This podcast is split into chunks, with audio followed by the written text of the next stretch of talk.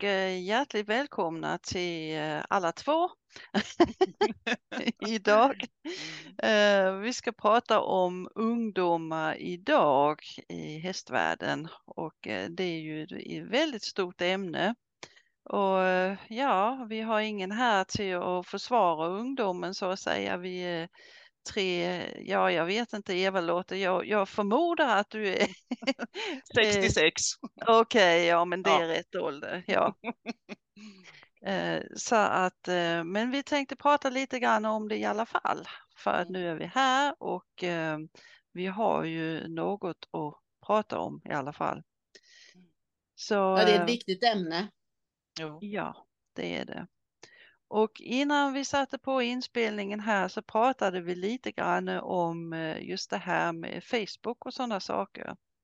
I dagens läge så har man ju möjligheten att gå in och fråga andra om vad de tycker om ens eh, hästsaker och eh, där är ju för och nackdelar kan jag ju säga för att när jag var ung så hade man inte så många att prata med, man fick förlita sig på de få som, som eh, var erfarna inom hästvärlden.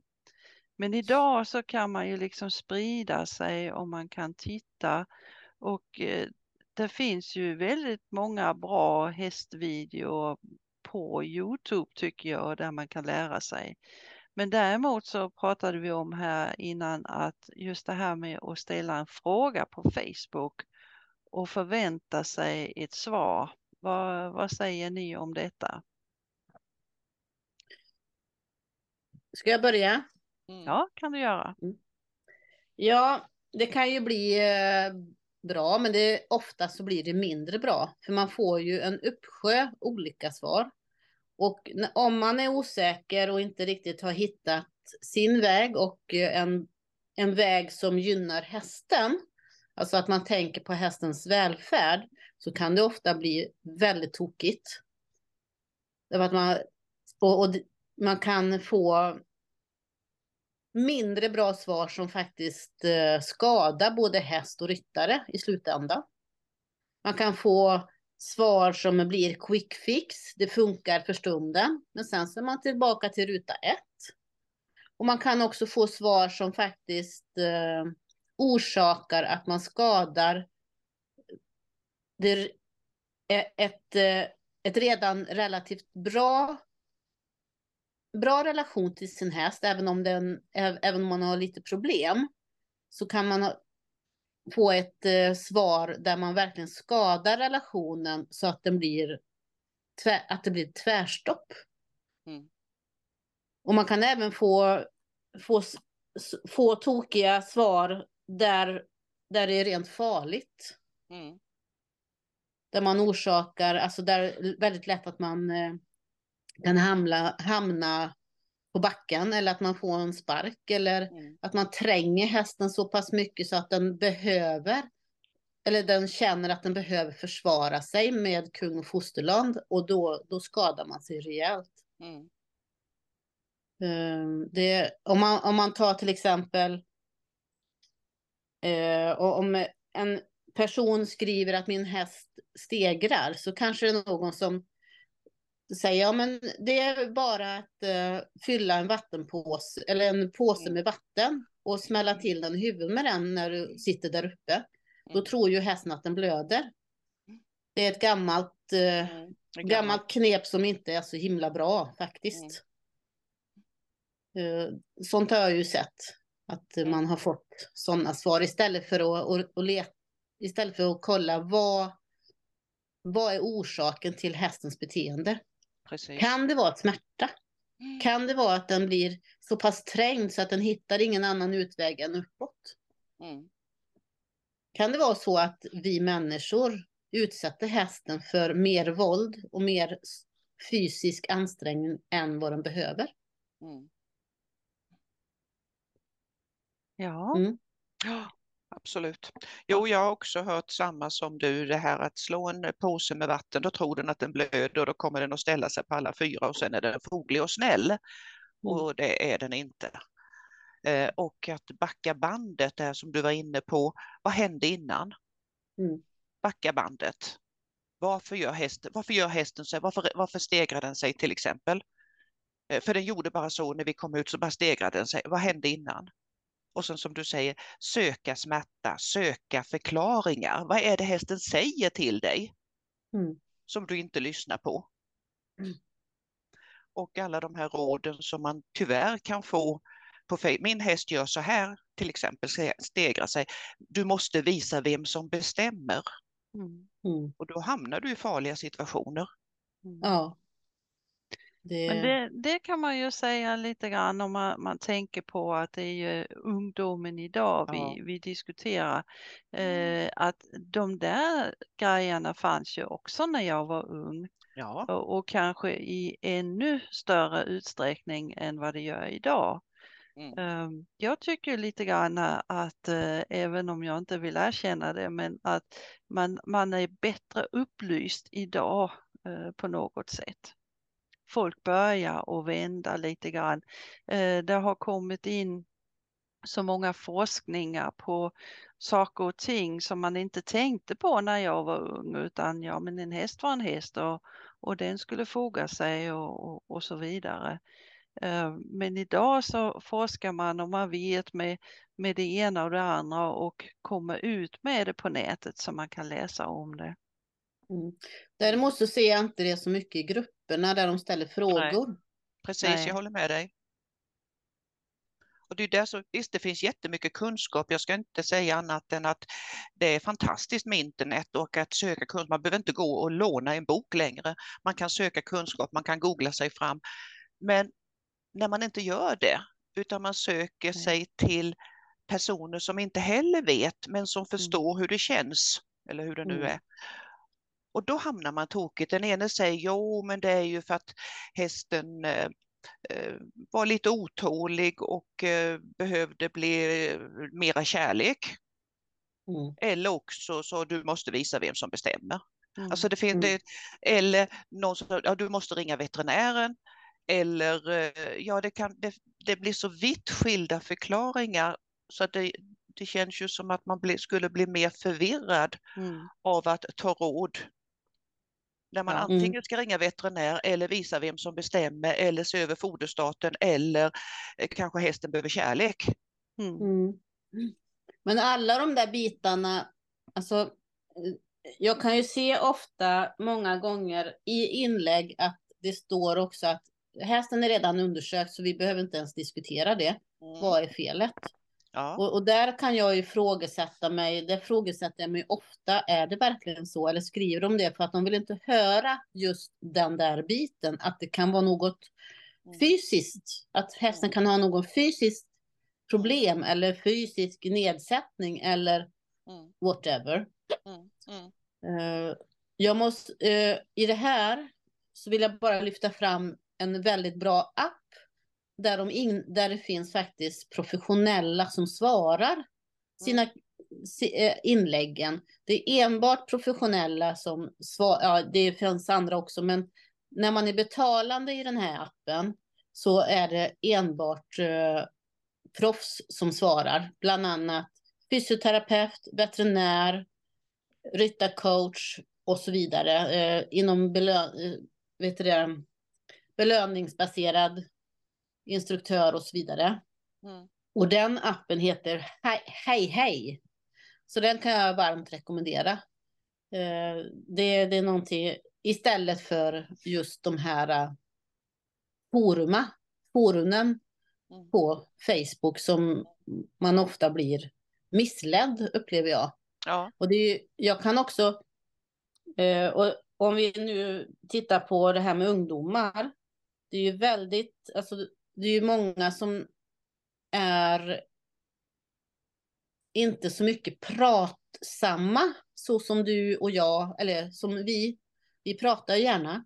Mm. Eh, Ungdomar vill gärna skriva, de chattar mycket. Ja, ja, Det här med telefoni, det är inte deras grej riktigt. Nej. nej. Och, och då kanske det blir lättare att ta till sig de här mindre bra svaren.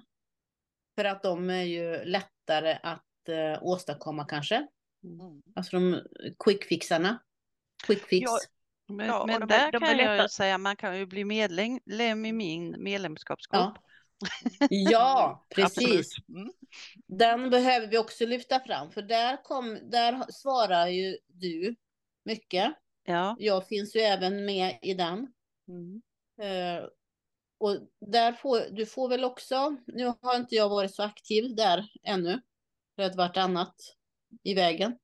Men du får väl också rätt så mycket frågor där som besvaras. Mm. Och sen Oh, har ja. du ju många webbinar där som man kan gå in och lyssna på. Ja, precis. Och titta på, på just det man behöver. Om man har några speciella problem så finns det lösningar på allting. Mm. Men vad heter din grupp nu igen? Det, det, Den heter Horse and Health. så var det. Horse and Health. Du har ju några grupper. Ja, Ja. ja. ja. Men det, det är en medlemskapsgrupp och, och där kostar det 99 kronor i månaden att vara med. Just på grund av att jag ställer upp och jag svarar på frågor och hjälper till på det viset.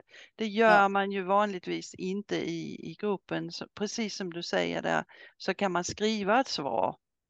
Men Mm. det blir ju inte personligt på samma sätt som när man pratar med personen och vet exakt var Mm. problemet ligger någonstans. Så jag, jag tror att ungdomen behöver tänka mer på kvalitet Mm. än kvantitet. Mm. Eh, om vi pratar om eh, ungdomar, hur, de, hur, hur mycket de tar hand om sina hästar, så är det ju tyvärr oftast sina föräldrar, deras föräldrar som tar hand om hästarna. Och inte de själva. Jag har ju några elever som eh, är ungdomar. Och det är ju deras mammor som sköter det mesta. Mm. Och papporna kör. Mm. Sen kan jag förstå att papporna kör, absolut. För Mm. de har ju inte några körkort ännu. Nej. Men det här att inte ta hand om hästarna själv. Det blir ju rätt sårbart den dagen de blir vuxna. Mm. Mm.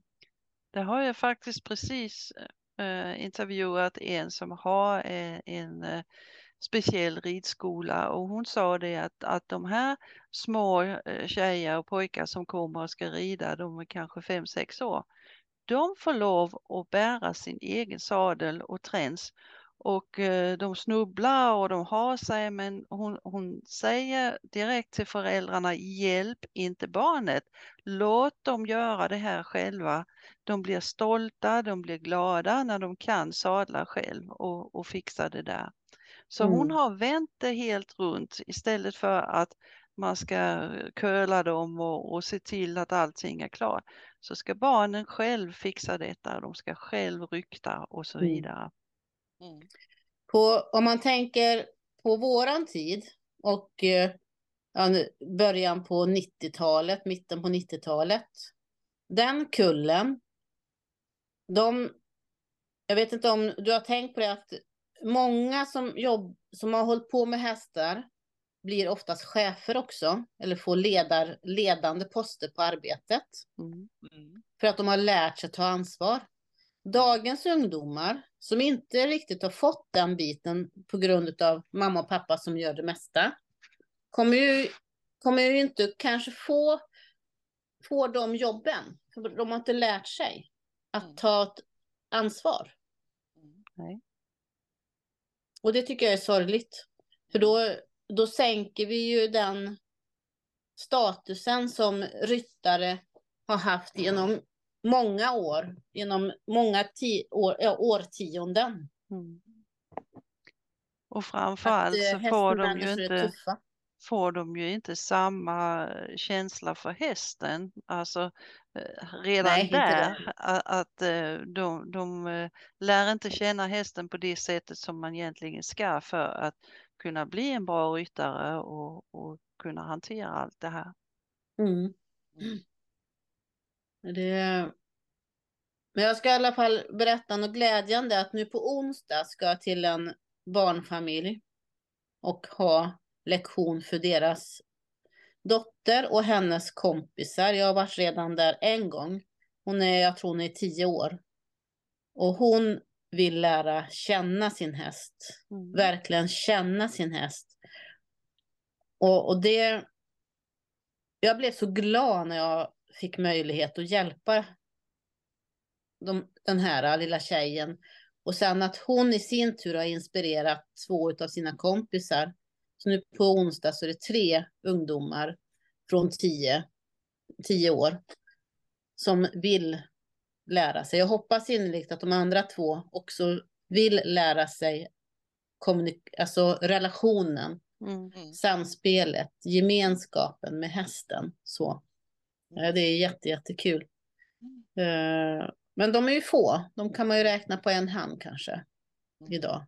Men det är väl kanske vårt ansvar Mm. att se till att vi, att vi delar budskapet och eh, hjälper dem som gärna vill komma fram. För att Mm.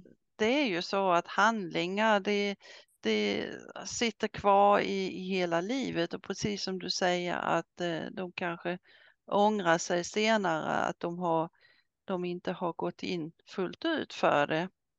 Men att vi kanske skulle vara lite mera på det och sprida budskapet om att Mm. eh, det är det här det leder till faktiskt. Mm. Mm. Och sen är det ju en sak till att det, det är ju inte, har ju aldrig varit så mycket psykisk eh, dåligt mående i, eh, som det är idag.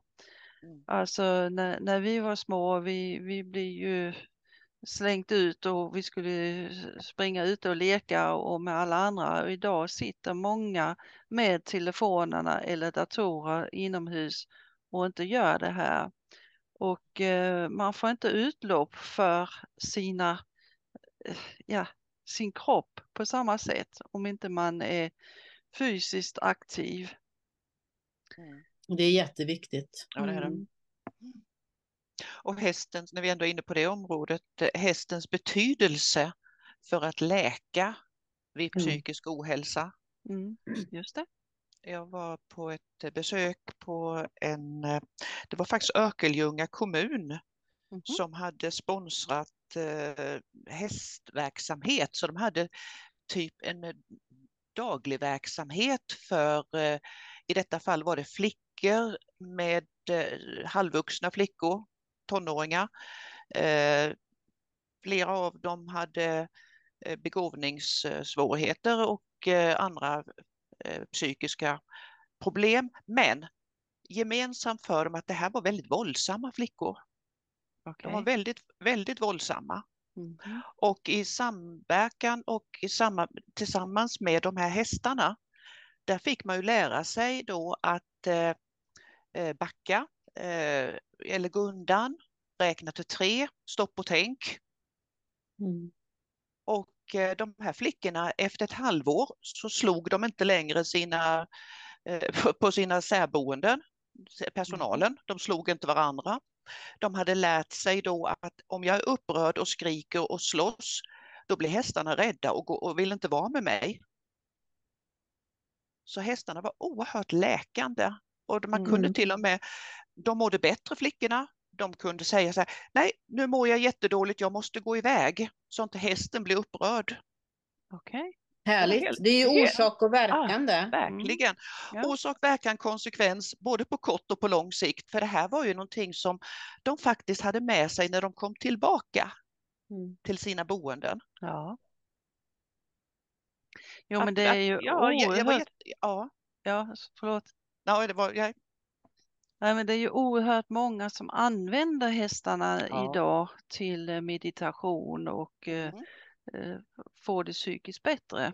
Och ja. de är ju fantastiska på det. Mm. Och det, det, tänkte man ju inte på som ung utan att man var ju i stallet och, och man trivdes i stallet. Men att det, det hade en sån påverkan på en visste man ju inte om. Men däremot så, så fick man det ju eh, dagligen den här goda känslan och, och Mm. eh, umgänget med hästen. Det blev ju så också tack vare att man fick göra allting med hästen. Mm. Inte bara sitta på ryggen och, och, och, och rida. Mm. Och det, det är väl, jag har ju också hållit på med, vet du eh, med terapi, alltså hästen som medterapeut Mm. till psykisk ohälsa. Mm. bland annat via BUP och eh, öppen psyk. Mm. Och det, det har ju gett otroliga resultat. Mm. Eh, det var när jag hade egna hästar. Nu har jag inga egna hästar längre. Men det var... Alltså, vi... När vi var yngre så fick vi ju det lite gratis eftersom vi var ju tvungna att göra allting med hästen själv. Idag Mm. så gör ju föräldrarna så mycket så att Mm. ryttarna behöver inte lära sig, eller ungdomar behöver inte lära sig att anpassa sig efter hästen. Ungdomarna behöver inte lära sig att känna in. För att de... Det är ju, det är ju sällan att de behöver göra så mycket runt omkring hästen så att de lär känna och känna in hästen. Så de missar ju det här. Så jag tror att om det här med psykisk ohälsa, det är ju super att det finns eh, terapiställen just för som, samar, som samarbetar med BUP och öppen psyk. Det är ju, men jag tror att vi skulle använda, behöva använda det ännu mer. För hästarna är ju inte som vi människor lite bundna bakom armarna. Vi får inte göra hur som helst för att då blir man anmäld. Men en Mm. häst kan inte bli anmäld. För Nej. den säger antingen ja eller den säger nej. Mm. Mm. Och är väldigt konsekvent. Mm. Ja. Men hur är det då? Alltså nu tänker jag också på, på ungdomar med, eh, jag har ju, när jag hade handlade hästar hade jag många praktikanter hemma hos mig från olika lantbruksskolor och eh, jag måste säga det är en väldigt, väldigt blandad kompott. Eh, lite kände jag att på vissa eh, lantbruksskolor kom det väldigt bra elever och från andra lantbruksskolor var de ganska mycket sämre. Eh, jag vet inte hur det är idag för det är ju några år sedan att jag, jag hade praktikanter. Men ehm, just det här att man kanske ska bli bättre också på lantbruksskolorna och, och sortera ut och inte bara att man väljer lantbruksskola bara för att ja men det där är någonting med djur och, och så tar vi det. Jag, jag har upplevt så himla mycket med just Mm. det. Mm. Ja, men det kan jag känna igen också. För det, jag har ju försökt hjälpa en hel del ungdomar till att få eh, praktikplatser på olika stallar. Mm. Men det är väldigt ofta de har ringt efter några dagar, dagar och sagt ja, men jag, får ju, jag får ju inte ens rida, rida, jag får ju bara mocka skit och sopa gångar och putsa läder. Det var ju inte det här jag ville. Och då säger man, det är ju det här som man behöver göra på ett jobb. Mm. Mm. Det är inte så att du har åkt dit för att rida egentligen, för det gör beridarna. Mm. Mm. Det är stalltjänsten. Och det är rätt så ofta då jag har märkt att då vill de inte, då vill de inte fortsätta med, med praktiktiden ut, för att det är tråkigt. För de trodde att de skulle få rida hela dagarna, för det är det de kan. De kan inte så mycket annat. Och det, är- Mm. och det är ju inte så himla lätt att vända en ungdom då och säga att det här behöver du faktiskt gå igenom. Och då har jag ju oftast fått höra, ja men då vill jag ha betalt. Mm. Och då Ja. säger jag tillbaka att när jag var ung så fick man göra sånt här äh, gratis och man var glad för att man fick hjälpa till. Mm. Ja, absolut. Jag var Man plockar, tacksam Ja. att få hjälpa till. plocka sten på åkrar, mocka ut stallet och, och eh, ja, borsta alla hästar, släppa in och Ja. ut, alltså göra i ordning hela stallet då på helgerna. Och Ja. så, så gick man och knackade på dörren. Får jag ta ut den hästen och rida en timme? Mm. Mm, så kunde han säga den här mannen som Mm. alltid hade sådana här eh, ridbyxor, ni vet de här stora, ja, Ja. ja, jag vet inte vad det heter. Militärbyxorna. Ja, precis. Och stövlar. Även när man knackade på hans dörr så hade han detta på sig när han Nej. öppnade. Ja. Jag vet, han- det, tog, det tog alltid en stund innan han öppnade dörren så det är möjligt att han var tvungen att klä på. Jag vet inte. Men i alla fall det är det minnet som lever kvar då. Han var väldigt militärisk. Så. Men då kunde man efter att ha slitit en hel dag, då kunde man alltså få rida ut. En, Mm. ta, ta en häst och rida ut då en timme. Ja. Mm. Så det, det, man var ju, man betalade liksom för så man var ju tvungen att göra allt detta. Mm. Mm. Och idag som ni sä- säger, jag läser till och med annonser där står eh, när man söker medryttare, måste jag betala medryttaren för att den kommer och rider? Ja. Är, är det för mycket begärt att de ska eh, mocka stallet när de dagarna de är här? Mm. Ja. Det, det tycker jag också är kusligt att läsa just det här Ja. med att, att de vill inte betala, de vill bara komma och rida och, och hästen ska i princip vara uppsadlad och Ja. klar till att, att gå iväg. Och det, Och helst få betalt för att rida den också. ja, Jag har till och med sett det. ja, precis. Och det kan man ju ta om man är en- väldigt, väldigt duktig ryttare. Mm. Men, men det finns ju ingen väldigt, väldigt duktig ryttare som vill ha part på en häst, alltså på det viset. Nej. Det är väldigt, väldigt sällan, de hänger Mm. inte på träden. Nej. Så Nej. nej, det, det är svårt det där. Och ehm, så tänker man, ja men var, var hamnar vi om det blir mer och mer? För att det är som jag säger, jag har ju upplevt ett och annat med, med mina praktikanter. Jag måste säga att många av dem var fantastiska och de har jag fortfarande kontakt med idag. Men eh, lika många var alltså inte det. Och, och som du säger, att ja, så kom de ut och, och, och jag måste klappa mig själv på axeln och säga de, de hade det bra hos oss. Alltså, de fick Mm. eget rum och de fick eh, mat tre gånger om dagen som jag lagade till dem. De skulle inte ens göra det själv. Och, och eh, jag var väldigt snäll, alltså det var inget slitjobb utan att jag tyckte de kunde göra det i stallet som jag själv gjorde. Jag krävde aldrig mer av dem än vad jag själv kunde göra. Mm. Eh, men hade ju då folk som kom och, och de var där i två dagar. och Nej, Oj, jävla slavdrivare och det var... Mm. Och så tänker man jösses, jösses. Mm. Och vad ska det bli av sådana människor? Mm. Ja, det får ju tiden utvisa. Jag hoppas ju någonstans att... Ja. Nej, det får nog tiden utvisa.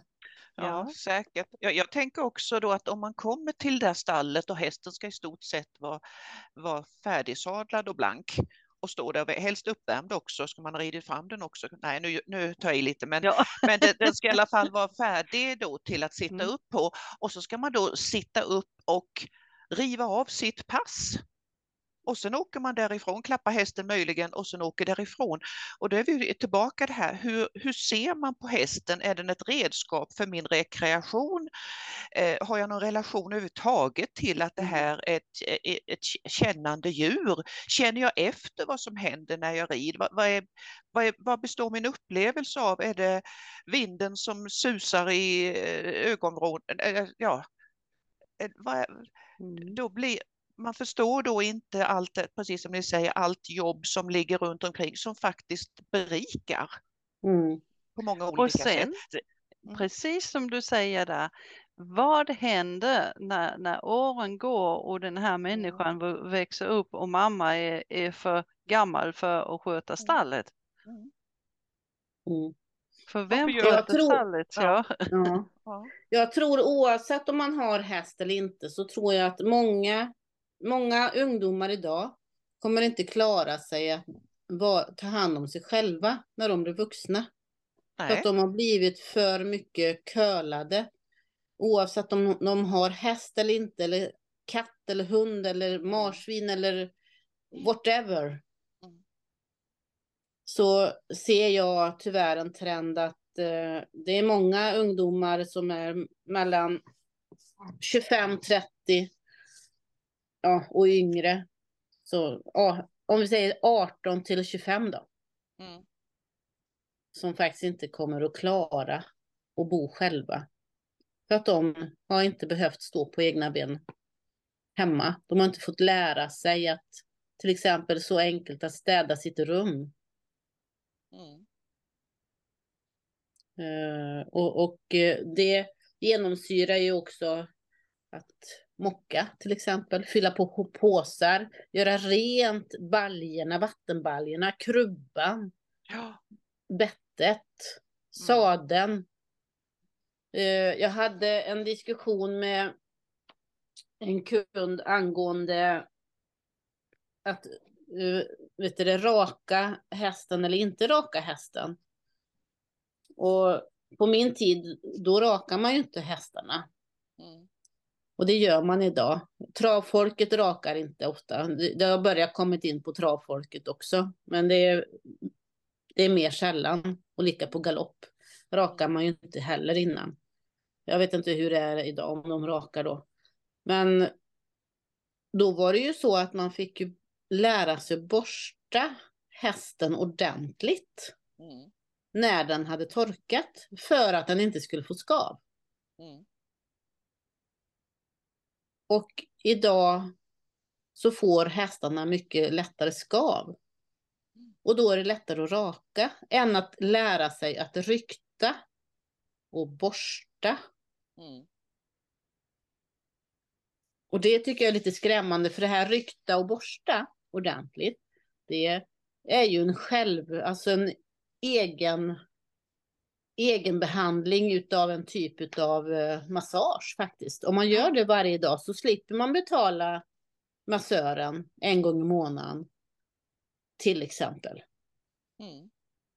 Man stimulerar ju, man hjälper ju hästarna att må bättre fysiskt genom att faktiskt Och borsta. sig själv också. Ja. Ja, Mm. Ja, och är man sen medvetet närvarande i situationen, ja men då umgås du faktiskt med din häst. Den vänder Mm. sitt huvud, den tittar på dig, ni kommunicerar med varandra, ni får en, en, en relation.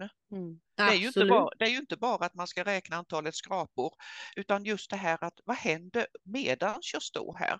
Om jag nu inte Mm. har stoppat in en massa saker i öronen och eh, inte lyssnar, Mm. utan att jag är, jag är närvarande med min häst. Mm. Ja. Ja, apropå det där med öronsnäckor och telefon hit och telefon Ja. dit. Det, det, är också någonting som jag brukar lyfta hos mina kunder. Att undvik den där förbaskade telefonen när du är i stallet. Precis. Och framförallt på hästryggen. Mm.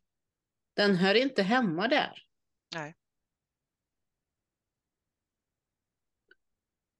Mm, Så det, det är en annan tid och det, man behöver, ja,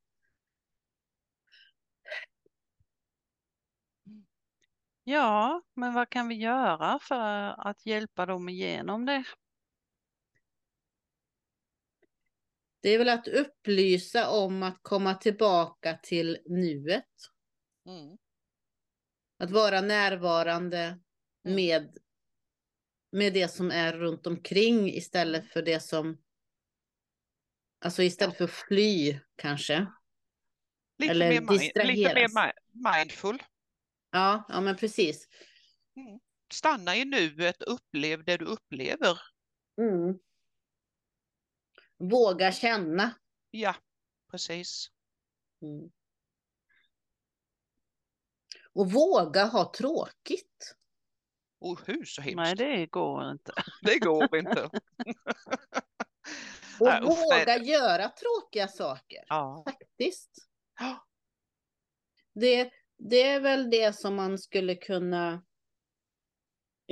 göra. Jag brukar, jag brukar säga, alltså när jag träffar sådana här elever, så brukar jag säga, hur skulle du kunna göra mockningen roligt? Skulle du kunna tävla med dig själv och tajma då, till exempel? Ena dagen så tar det 20 minuter. Tajma det så att du tar 19 minuter. Men det ska bli bra. Kom ihåg att det ska bli bra för hästen. Men att du liksom utmanar dig själv. För alla har vi ju någonstans lite tävling i oss. Eh, och, och det, det kan man ju liksom hitta en morot att tävla mot sig själv Mm. på tråkiga saker för att göra det lite kul, lite roligare. Mm. Tävla Ja. med dig själv att kunna få, få bara bajspluttar istället för flera kilo spån Mm. i kärran. Men det är ju, det är ju så kul också när, när man nu pratar med hästmänniskor i, i vår ålder och så. De flesta har inget emot att mocka. Alltså jag själv tyckte att det var, eller tycker att det liksom, man har en stund för sig själv och man kan gå och tänka på allt möjligt och Mm. det är ju inget hårt jobb att, att slänga tollarna upp i skottkärran. Um, så att det är ju lite kul det där och sen är det ju så med, med allting, eh, inte bara med hästar och så, men att man måste ju ha lite eh, nere också för att njuta det som är uppe. Mm. Annars så, annars så blir det ju bara så här. Mm. Och det kan jag tycka man, man får ganska mycket med, med just telefonen, att man tittar till exempel med vackra hästar. Alltså nu har jag ju handlat hästar i många år. Det fanns inget roligare för mig att komma ut och, och se de här olika hästarna och hur de ser ut. Men idag så kan du ju bara liksom eh, sätta på telefonen och så ser du alla hästraser och hur de ser ut och, och så vidare. Så vi är så mättade med allting. Mm. Så det finns inget nere och inget uppe utan det är bara bzzzt så här. Mm. Mm. Och det är ju också någonting som man kan lyfta upp mer och mer att ridningen är egentligen en bonus. Mm. Det, ska, det är bra om man tänker som att det är bonuset, det, det är bonuset den dagen. Ja. Allting annat, det är det man gör. Mm. Mm. Eh, Och det, det är någonting som jag brukar säga också. Att, eh, tänk på det att när ni tränar hästen så är det bonuset. Allt det andra måste, behöver ni göra varje dag. Mm. För att ni ska kunna få bonuset tillfredsställt också. Mm. Så, så det, det är väl att hitta motivationen och förändra, liksom att man ser att ja, men det, det är tacken för att jag har gjort allt annat. Mm. Ja, och så som du säger, gör det lite kul och, och göra ordning i stallet. Och man kan ju pynta lite om man vill och putsa sadlarna och, och sådana. Alltså igen, jag, jag tyckte ju det var jätteroligt. Ehm, Mm. Så jag förstår egentligen inte de som inte vill ta det där utan att det bara handlar om att rida. Mm. Men, Ja, man missar väldigt mycket och det, det och där, där tror jag ju att eh, det är föräldrarna som behöver ändra sin ins eller liksom daltande då. mm, det är det. Jag kan förstå om en förälder har hållit på med hästar som ung, som ung och nu tycker jag men min dotter eller min son vill rida så då kan jag fixa allt det här andra för det var ju himla skönt att göra det. Mm, Vi, alltså när man tänker så, så gör man ju barnen en otjänst. ja. Mm. Ren otjänst. Ja, sen beror det ju förstås också på åldern på barnet. För jag menar, har man då en sexåring som, som rider, har fått en ponny och så vidare, där kan man inte kräva att de har det här eh, tänket att, att de kan fixa alltihopa. Alltså de kan ju inte lyfta skottkärran och, och sånt. Men att Men de man, kan- att man ger dem lite eh, saker att göra. Så att det här måste du göra innan du rider. Mm. Mm. Ja, min son han fick ju, han var ju hästintresserad fram till han var 12. Mm. Och han, han fick ju en uh, shetlandsponny. Och visst, han kunde väl kanske inte mocka på det sättet som jag mockade. Men han fick en egen liten kärra som han fick mocka så gott han kunde. Mm. Och han fick en liten vattenhink som han kunde fylla med vatten. Så Mm. han fick göra allting det här som jag gjorde fast i en mindre skala. Mm. Han hade en Så. egen liten sopborste Mm. och så. Så han, han fick ju liksom vara delaktig. Vi gjorde de här sakerna tillsammans. Han fick ta det i sin takt men han gjorde dem. Mm. Och det var lika med, med hö. Han fick en mindre påse. Mm.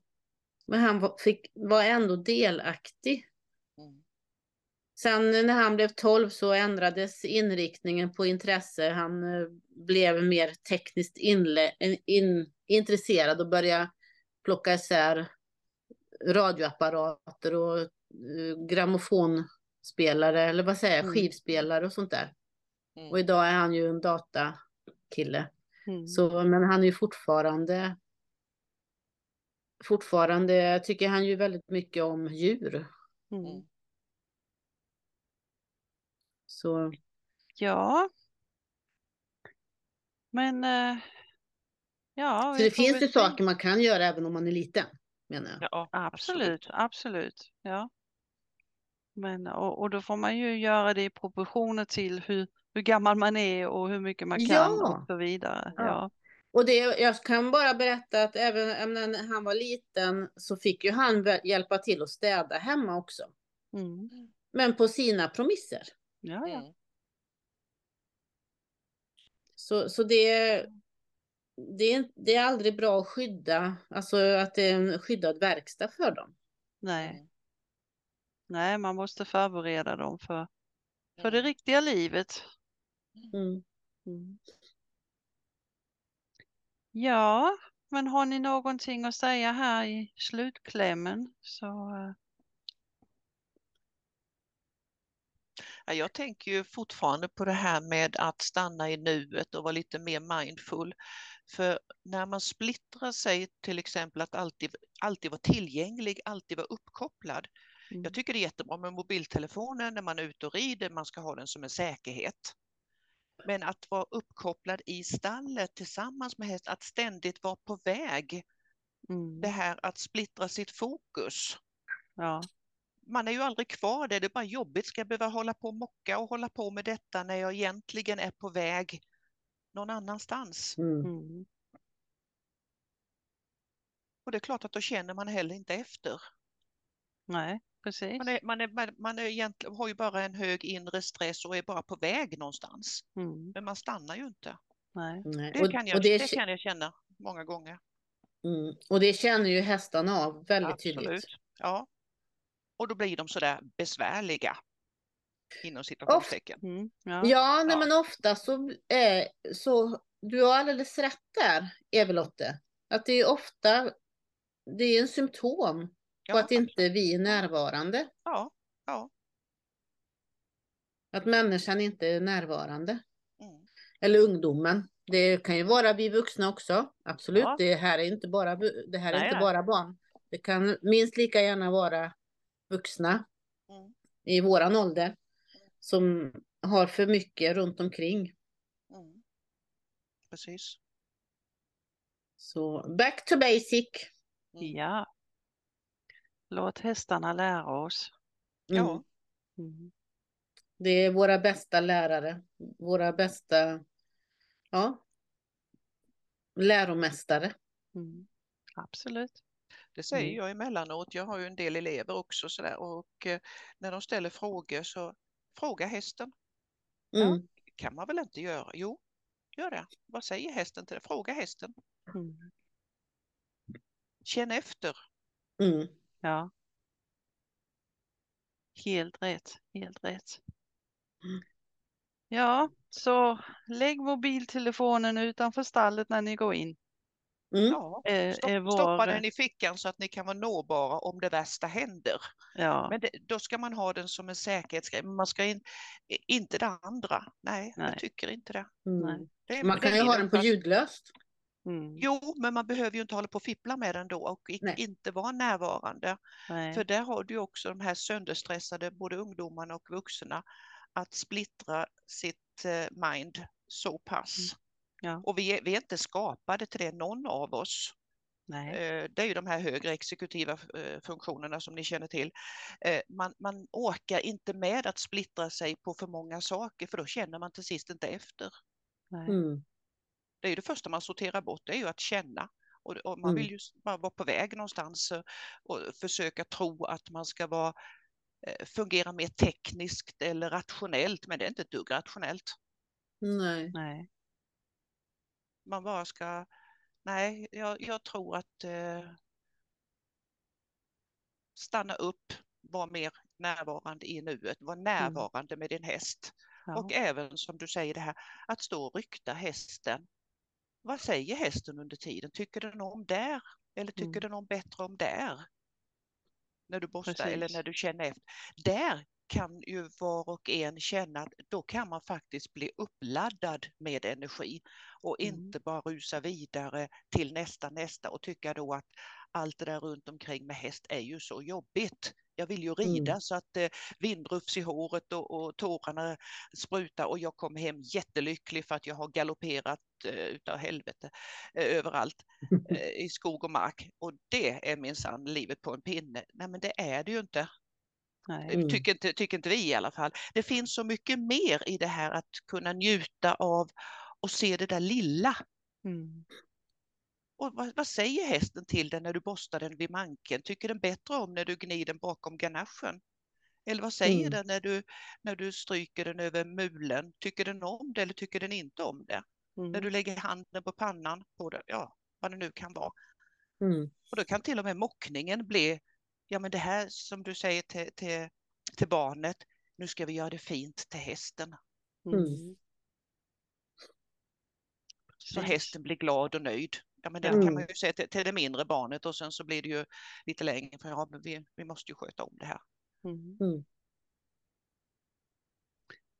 Ja, men eh, vi provar att ge detta vidare. Vi hoppas det är andra där ute som eh, kanske tänker lite grann också på eh, om ni har barn som rider eller ungdomar Mm. och, och hjälpa dem igenom det här så att de är Mm. förberedda på att bli vuxna så att säga. Mm. Mm. ja. Ja, men tack så mycket för idag för att ni Ja. kom och eh, vi hörs och ses snart igen. Tack ska Mm. ni Tack ha. så mycket. Tack, hej då. Hej då! Hej hej.